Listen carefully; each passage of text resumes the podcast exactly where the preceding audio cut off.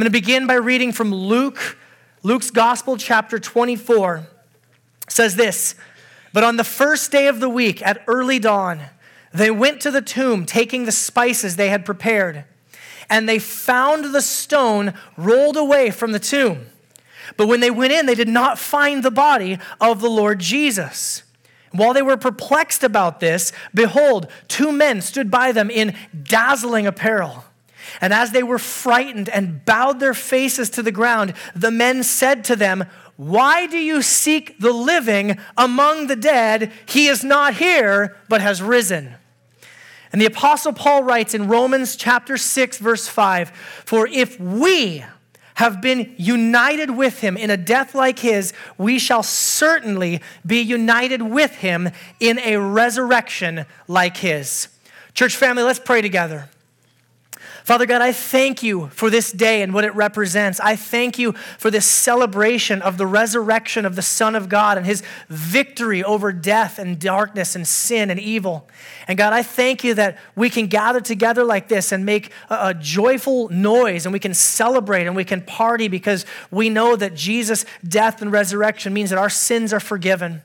God, I ask and pray during these next few minutes that you would give each and every one of us open hearts and receptive hearts to hear the truth from your word. And God, I pray you would help me to only teach that which is in line with the truth from your word. And I pray you'd give us the ability to celebrate and party. And we pray all of this in the resurrected name of Jesus our Savior. And everyone said, Amen.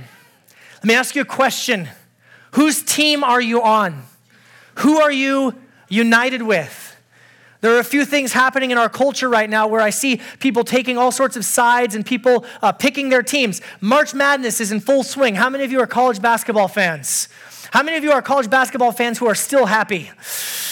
Not very many of you all over, uh, everywhere I go, go to the store, I see people wearing t shirts or hats or having flags. They're, they're uniting themselves with a particular team. And so when your team wins, you, you celebrate. There's great joy and delight by being united with that team. And when your team loses, which apparently everyone's here has done, you are crushed in agony and defeat along with your team. Last night, the state of Washington had the, the, the, Democratic caucuses, and there's the, the election. The political season is in full swing, and everywhere I go, I see people with bumper stickers on their cars or yard signs or on their Facebook. They're changing their, their uh, profile pictures, uniting themselves to a particular politician or a po- particular political party, saying, This is whose team I'm on. This weekend, there's a, a movie that came out Batman versus Superman. And Facebook asked me to change my profile picture to let them know whose team I was on, as if there was any question. Would never align myself with that super guy. Whose team are you on? What alliances and allegiances and affiliations do you have? Jesus made the claim that the most important allegiance you will ever make in your entire life is with Him. That being united with Him, being yoked up with Him, being aligned with Him is more important than any political affiliation, than certainly any sports affiliation, even more important than even family affiliations. Jesus said, if you are united with me, if you're linked up with me, if you're united with me through faith, I can actually make sure that your sins are forgiven and you will experience eternal life. And that's a bold claim. It's a radical claim. The Christian faith, make no mistake, it's a radical, radical claim. The Christian faith is not about how you can be a good person or how you can experience some semblance of a better life now, although there are many benefits to following God. The, the Christian claim is as radical as this that, that Jesus Christ was killed, and on the third day he rose from the dead, and all who unite themselves, all who say, I am on Team Jesus, can experience that eternal life that he's promised. There's an author, uh, a man who was an investigator. He was a criminal investigator for a number of years, and he began to study. He was an atheist, he was a skeptic, and he began to study the claims of the Bible, and he began to study, in particular, the claims, the, the historical evidence that the resurrection happened. His name's J. Warner Wallace, and this is what he says He says, Christianity is a statement which, if false, is of no importance. It absolutely is meaningless and useless if what Christian, the Christian claim is, is uh, if it's false. And if it's true, it's of infinite importance. The one thing it cannot be is moderately important. And so I hope you hear that today that what I'm about to say to you and what we're going to discuss today is either of no importance whatsoever, and frankly, this is a colossal waste of your time being here or it's of infinite, of eternal value and importance, and you should really take seriously these claims. Let me start by just talking about being united with Jesus in a life like his. Think about the life that, that Jesus lived. I want you to see a few things. Number one, that Jesus lived a truly unique life. There has never been anyone in the history of the world that has lived a life like Jesus. Jesus went around during his ministry teaching the truths of God, teaching the scriptures. And people would say, This man teaches not like the other ones do. This man teaches with authority, he teaches with passion. Jesus went around feeding people and taking care of the impoverished and standing up against those who were in power, positions of religious and political power, and who were using that power to oppress others. Jesus boldly stood up against them. Jesus would, would perform miracles and healings. Even people who are skeptics, who don't believe the claims of Jesus, they, they know that Jesus was known throughout the ancient world as being a worker of miracles. And Jesus, what's really remarkable about Jesus' life, what's really unique, is that he lived a life without sin. Jesus never did anything contrary to God's will. Jesus never broke God's law, not even once. And I know that's a tough claim to believe, but, but think about this. As Jesus was being stretched out on the Roman cross and they were pounding nails through his hands and through his feet, what was the prayer that Jesus prayed? Father, please strike them with lightning bolts, or Father, forgive them, for they know not what they do. How many of us would be much more likely to pray that first prayer? Jesus as he was being executed, prayed for his murderers Father, forgive them. Jesus lived a truly unique life. And even the greatest skeptic would, would acknowledge that because, because we don't write down the names of people in history books who didn't live a unique life. Jesus had a unique life. Jesus died a death of a common criminal.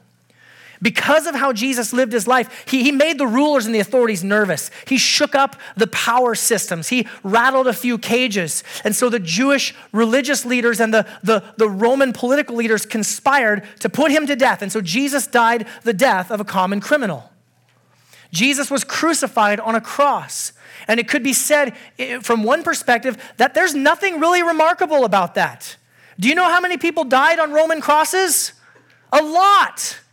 The Romans were quite good at executing people. It was one of the things they excelled at as a culture fear based, state sponsored terror, saying, not only are we going to kill this person, but we're going to put him up in front of everyone so that nobody else is going to get any ideas about trying what this person did. And so, Jesus, after living this unique life and after rattling the cages of those in power and authority, he died the death of a common criminal. And it could be said from a human perspective, there was nothing that remarkable about his death. Then, number three, something happened. Something happened. Something happened. People have been arguing about what happened now for 2,000 years. Something remarkable happened in the life and in the story of Jesus. You know, Jesus actually told people ahead of time that he would rise again. What I find so uh, humorous is that his own disciples didn't get it, but the religious leaders and the political leaders, they did. This is from Matthew's Gospel, chapter 27.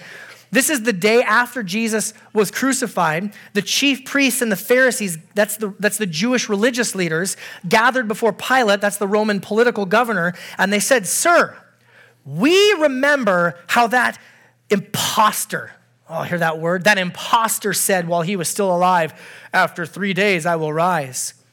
Therefore, order the tomb to be made secure until the third day, lest his disciples go and steal him away and tell the people.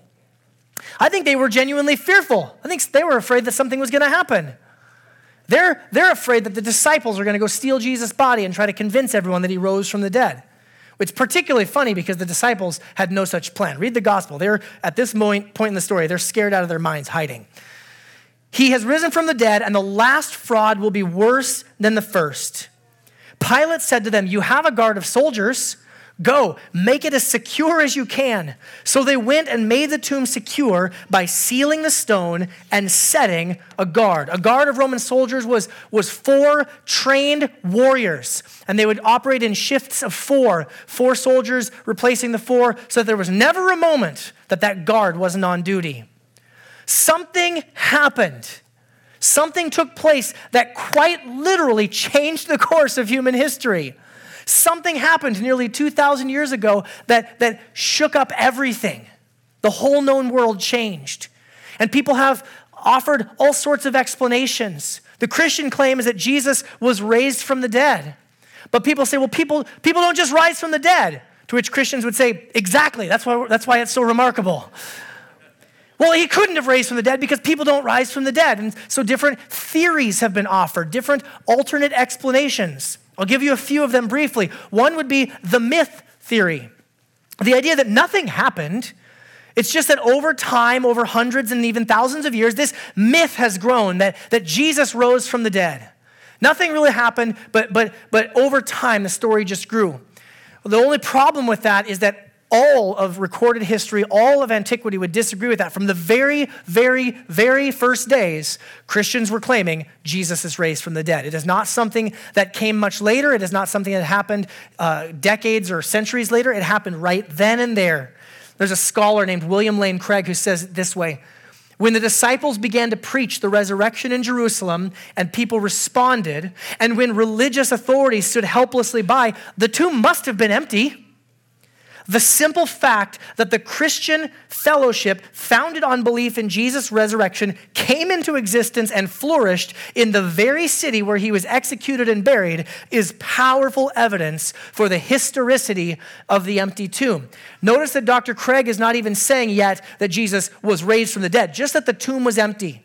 Because even if you went 50 years later, 100 years later, and said, Well, Jesus didn't really rise from the dead, why are these people making up this story? Let's go check out his tomb. See, there he is. But there is no such place where you can go. The tomb is seriously empty, folks. The tomb is empty. Something else happened.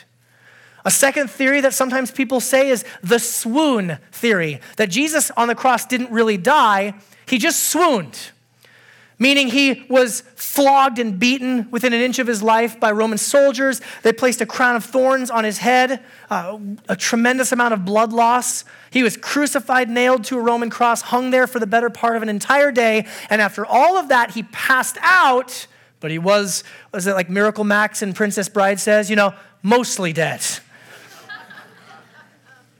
And then they put him in heavy claws. They laid him on a rock inside of a cave, and they left him there for a few days. And then after a few days, he kind of, you know, got up and rubbed the sleep out of his eyes and said, "Oh, that was awful," and unwrapped himself, rolled a giant stone out of the way, overpowered a guard of four trained Roman soldiers. If you believe the swoon theory, you might as well believe in the resurrection because that's just as miraculous. Besides, the Romans were really good at killing people. Like they, like ah, they excelled at it very good at killing people. No, Jesus did not swoon. He was put to death, and the gospel writers make sure time and time again to point out that they stabbed him in the side with a spear, and blood and water flowed, which is a sign that he had indeed passed away. He was dead. A third theory, which might be new to some of you uh, in, our, in our culture in particular, but in other parts of the world is not that uncommon, is the twin brother theory. That Jesus had a twin brother. Now, now you know, there's, there's, there was one brother that died on the cross, and then three days later, the other brother appeared. It's like that movie, um, The Prestige, right? With uh, Christian Bale. Like there's two twins. If you haven't seen it I just ruined for you, I'm not sorry. It's an old movie. Like, catch up, okay? the twin brother theory that, that one brother was crucified, and then, like a magic trick, ta da, the other one has now reappeared. Now, that sounds unusual to many of us, but early on, after the resurrection of Jesus, there was a group called the Gnostics that started to put this theory forward. And of, uh, of the other group that picked it up shortly thereafter is uh, adherents to Islam. The Prophet Muhammad wrote this in the Quran in chapter 4. He actually says, In fact, they did not kill him, nor did they crucify him, but it appeared to them as if they did. So many of our Muslim friends and neighbors, depending on which teachers they're listening to, might actually believe in the twin brother theory. Let me just say this has absolutely no historical credibility to it. There's nothing in all of history that would, that would show near, near the time of the resurrection of Jesus that this was in fact true. And if it was true, then Jesus is a great liar. And he should not be followed as a prophet, much less as a savior. The fourth theory is the group hallucination theory. This one was popular in the late 60s, I hear. Uh, that, that Jesus' followers just imagined, it was, it was brought on by stress. They just imagined that they saw Jesus. Here's the problem medical science would tell us that hallucination is most commonly a very private event. And there are some very rare occasions where a group of people all together at one time have a shared hallucinatory experience, but it's usually brought on by a leader standing up, and it's often uh, induced by some sort of chemical, uh, drug, uh, drug induced hallucination. Here's the, here's the problem. The Bible consistently records that Jesus appeared as many as 10 or 12 times to different groups of disciples.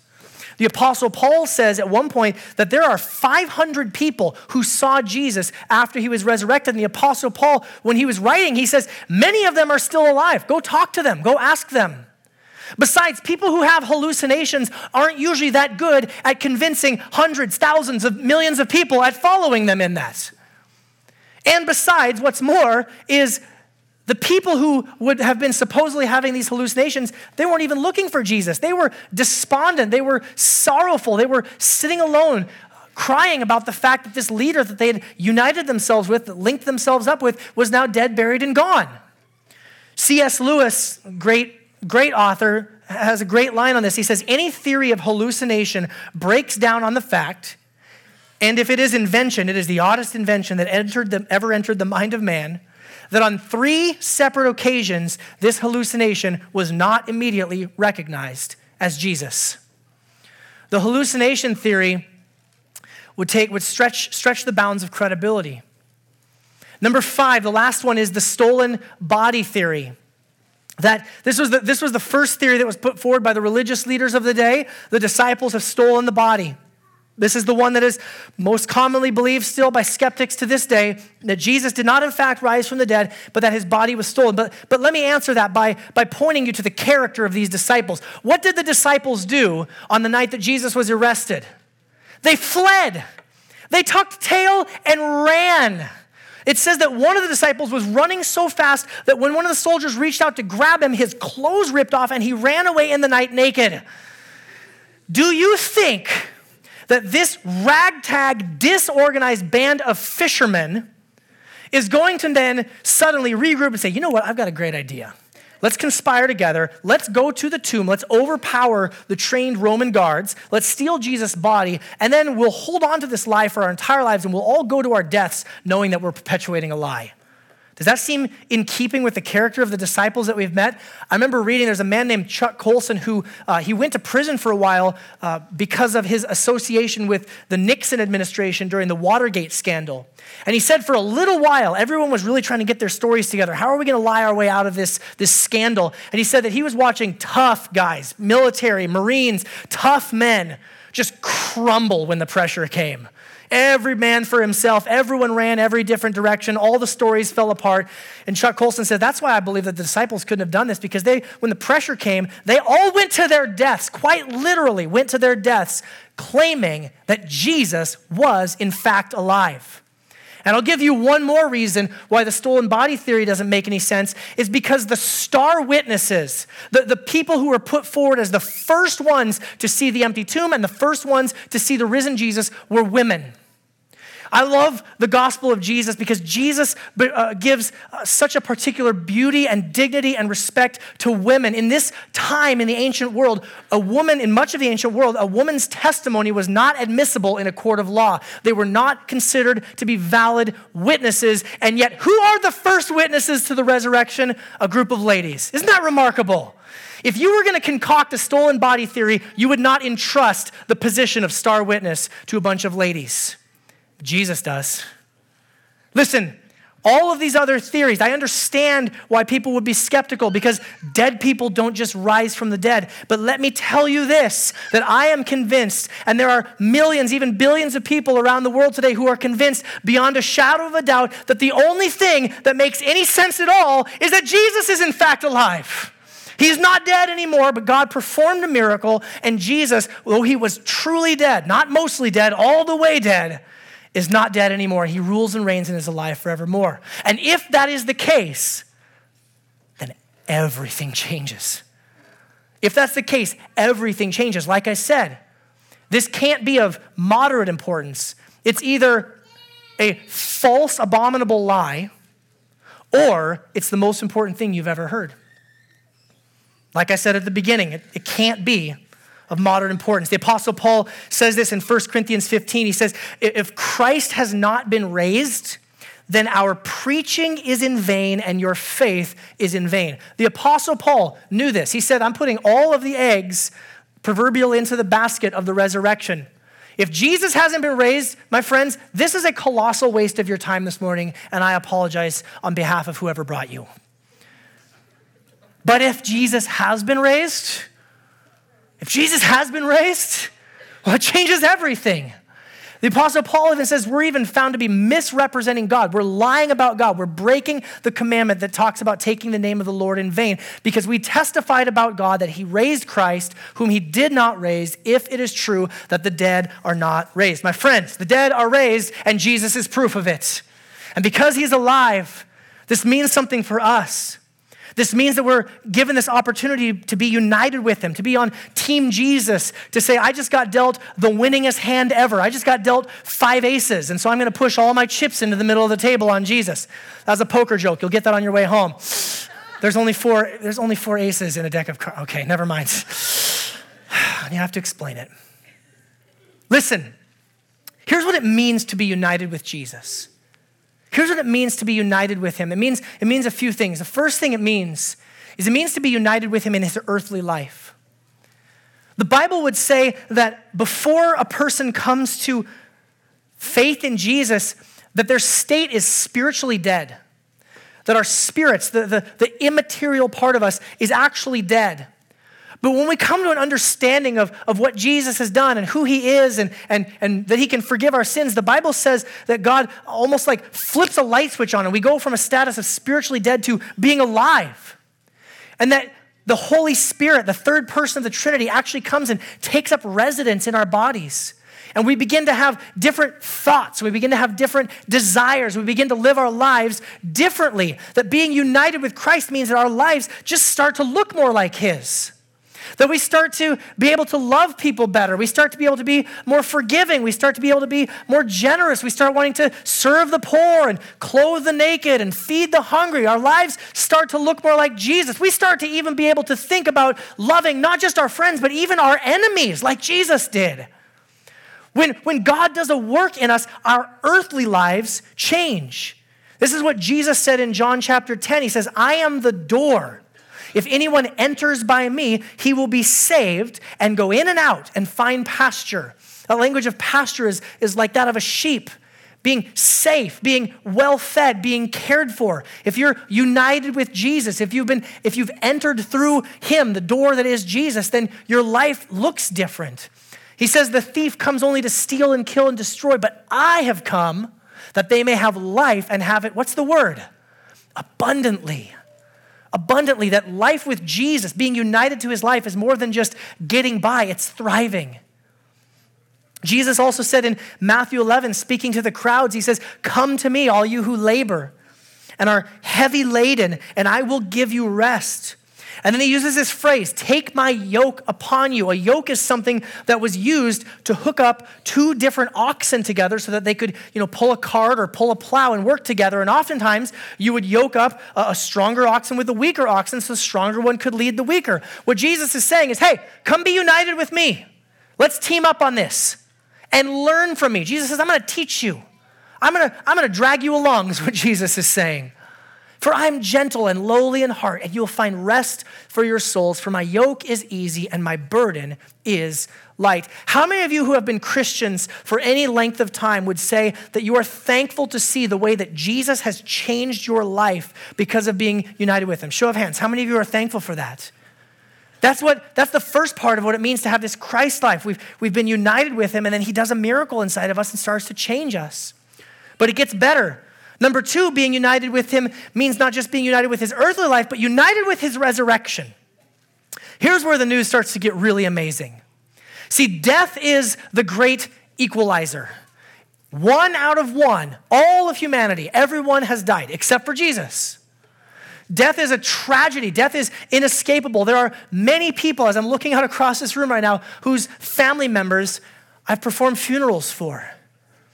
We're, we're all Apart from the return of Christ, we're all going to face death at one point. But Jesus makes some staggering, some remarkable, some mind blowing claims about death and his ability to conquer over it. John 6:40 for example he says this is the will of my father that everyone who looks on the son and believes in him should have eternal life and I will raise him up on the last day. What Jesus is saying is even when you die I'm going to return one day and on that last day I'm going to raise you up resurrection bodies. John chapter 11, 25 through 26, Jesus said to her, I am the resurrection and the life. He, he's speaking to Martha here, whose, whose brother Lazarus has just died. I am the resurrection and the life. Whoever believes in me, though he die, yet shall he live. And everyone who lives and believes in me shall never die. Do you believe this? Sound City Bible Church, do you believe this? That death doesn't get the last word. Death doesn't get to have the final word in the story because we have a Savior who conquered over death. And he says that all who believe in me, one day, even if you die, one day you'll rise again.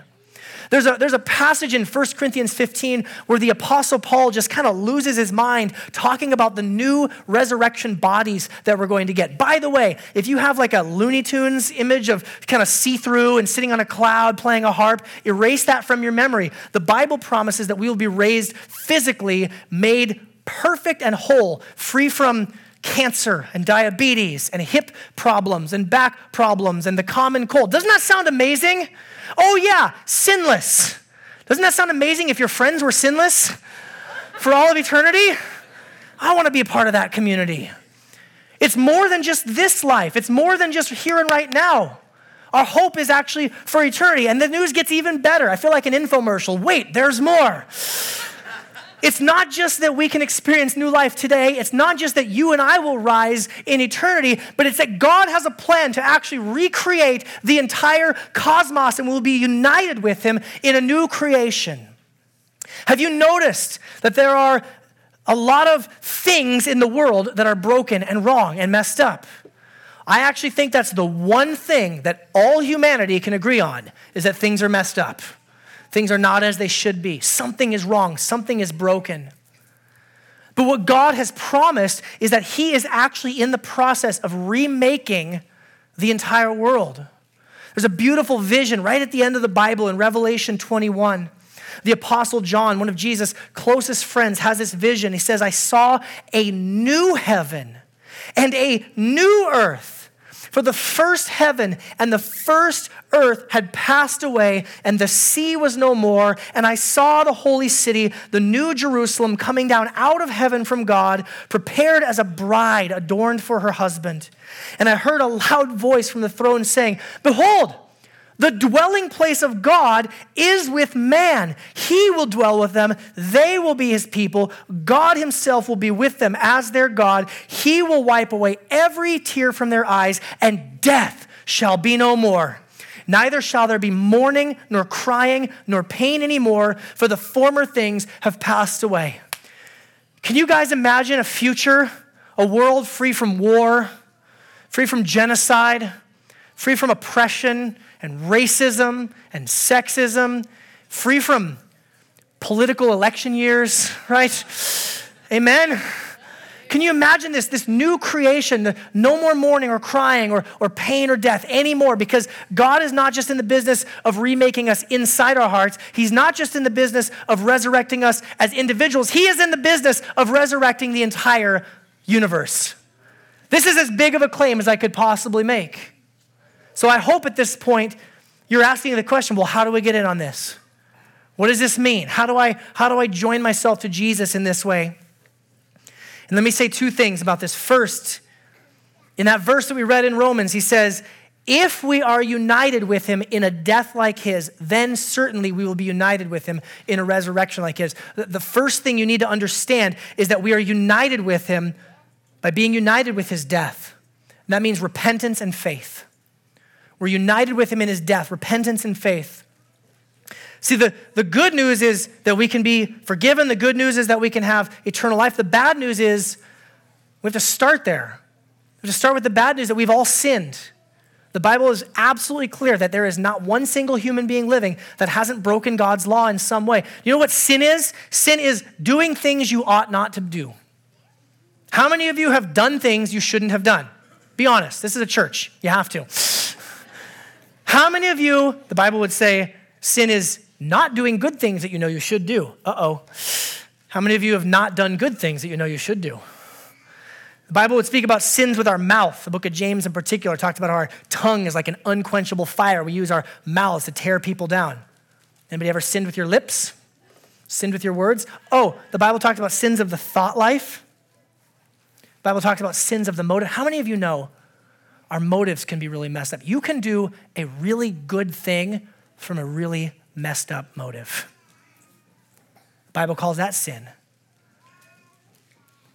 And when we see that our sin caused the death of Jesus, it ought to lead us to a place of repentance, brokenness. Repentance means simply a change or a turn. God, I am sorry that I have sinned against you. I, I, admit that I've broken your law. I admit that I've, I've stood against you with my middle finger raised to the sky, saying, No thanks, God. I want to be in charge. I want to live life on my terms, not yours. But there's there's good news even in his death because a minute ago I said that in one sense, Jesus' death wasn't really all that remarkable. He died the death of a common criminal. But that's only from a human perspective. The divine perspective is that on the cross, Jesus was dying in our place, a, a death and a punishment that we deserved because of our sins. That God was not content to leave us alone in our rebellion and in our folly. He said, I will forgive you of your sins. The Bible would speak of our sins as being like a great debt. I'm not asking you to raise your hands, but how many of you have known the crushing weight of debt? just struggling to catch up. And the bills keep getting bigger and the bills keep getting higher. And no matter how much you pay and how much you struggle and how much you try, it's just not getting any better. The Bible would say that our sin is like that before God, but God was not content to leave us in a place of spiritual debt. And on the cross, Jesus' death paid it all. Done. There's an old gospel song. We're actually going to sing it today. It says, The old account was settled long ago. The record's clear today because he washed my sins away. And so we get this resurrection life, this eternal life, by being united with him in his death through repentance and then faith, saying, Jesus, I trust you. I trust you that you're loving. I trust you that you're good. I trust that you died in my place. I trust you that you can bring me to, to, to resurrection life in you. And then the second way we gain this life is by following him as disciples. And the first step of that is baptism. The first step of, of a disciple's life is to be baptized. Baptism is a beautiful picture, it's a beautiful uh, uh, uh object lesson, if you will. Because in the waters of baptism, we see that the, the sinfulness that we have is washed away. Just like water cleanses the body of dirt, so Jesus' blood cleanses our soul from sin. And when we go down under the water as disciples, we're identifying with Jesus' death, we're identifying with judgment. We go down under the water, being reminded that Jesus was buried in the ground for three days. And when we come up out of the water, it's a reminder that, that he didn't stay dead, but he was raised into newness of life. And when you and I come up out of the water, it's a reminder that Jesus has now done a miracle inside of us and we're brought to new life. This is the way that God ministers his grace to us. For all of you who have been baptized, there's tremendous grace in experiencing it. But even for those of you today who are just watching others get baptized, your faith will be strengthened, won't it? This is the way that God ministers his grace to us. And so I want to invite anyone today who's not taken that step, that first step of obedience as a follower of Jesus, a disciple of Jesus, to get baptized. I'll explain a little bit more about what that looks like in just a moment. Let me, let me simply say this Jesus has been raised. And if Jesus has been raised and everything is different, everything is new, and we should seek above all else to be united with him. Let me ask you four questions briefly in closing. First of all, do you believe that the resurrection happened? This is the starting point. Do you believe that this actually took place? Number two, because of that, do you believe that all of Jesus' claims are true? It's not just that Jesus raised from the dead, but he made all sorts of claims. Do you believe that his claims are true? That he can forgive sin, that he can raise you to eternal life? Number three, are you united with Christ in his death and resurrection? Have you repented of your sin and, and placed your faith in Jesus, saying, I'm going all in, I'm putting all my chips in the middle of the table with Jesus? And number four, have you been baptized? I'd actually even like to just take a moment right now before we go into our time of response to even just pray a prayer. I would invite you all to, to, to bow your heads with me. I'm going to pray this prayer. If you're someone who is, is not a Christian, if you've never really trusted in Jesus, repented of your sin, and, and trusted in Him, then I would invite you to pray this prayer along with me. You, you don't have to say these exact words. God is not particularly uh, concerned with your articulateness, He's not concerned with you being uh, flowery language. What He really wants is your heart, He wants your sincerity. And so let me just pray this prayer and invite you all to join with me in this. God, I come to you today and I admit that I am a sinner, that I have not done things I should and I've done things I shouldn't have. I've sinned with my, my words, I've used my tongue to tear people down. I've sinned with my thoughts. I've harbored bitterness or unforgiveness or jealousy or covetousness.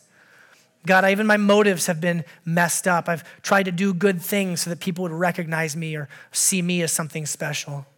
And God, I want to come to you today and repent of my sins.